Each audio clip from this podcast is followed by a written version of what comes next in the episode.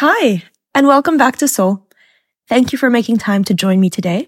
I'm your host, M, and today we're diving into the art of keeping a calm mind and avoiding overreacting in the face of the very loud noises that we get in our life.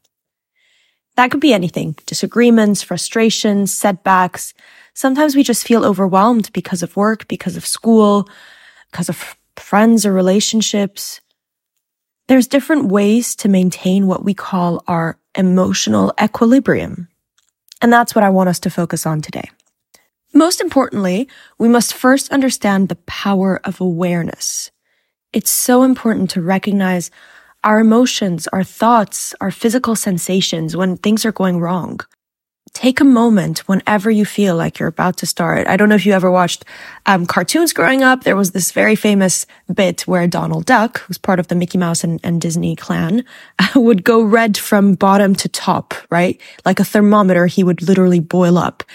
And now while we don't go red in real life unless we're, you know, blushing or sometimes frustrated, we can sometimes feel that.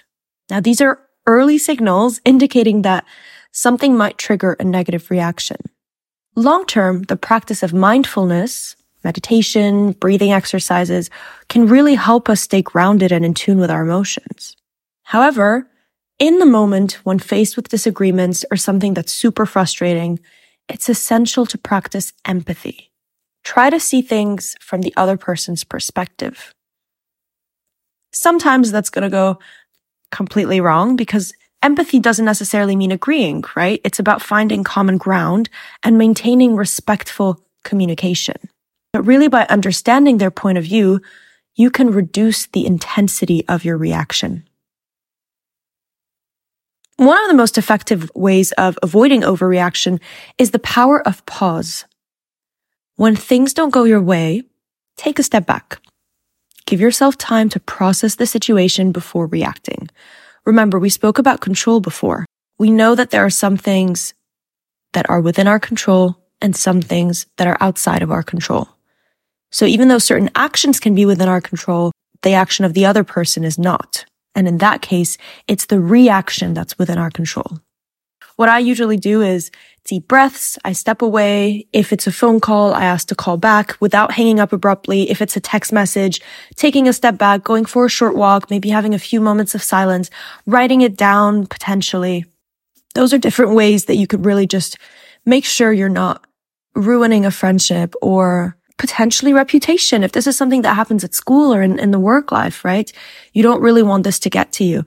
And this happened to me recently at work as well. My colleague and I were really frustrated about something, but we decided to step out, go have a coffee because we knew that if we would lash out or if we were to overreact, it would definitely go badly and then we would lose. When life throws challenges our way, it's easy to focus on what's going wrong. The other thing that's important to do then is to shift our perspective we always speak of gratitude, right? So it's so important that on a day to day, we practice gratitude and continue to maintain a positive outlook on life to reduce anger and frustration. Another problem that I've noticed a lot in myself and in others is that we often criticize ourselves when things just don't go as planned, but instead embrace self-compassion. There will be times when you will lash out, and in those instances, treat yourself with the same kindness and understanding that you would offer a friend. Remember that making mistakes or facing difficulties is all part of being human, and really it's an opportunity for growth. Beyond that, remember that it's okay to lean on others when you need support. Sometimes it's important to seek out a mental health professional or even a friend or a family member. It's really important to include people that you trust when you feel overwhelmed. Remember that we're all in this journey together.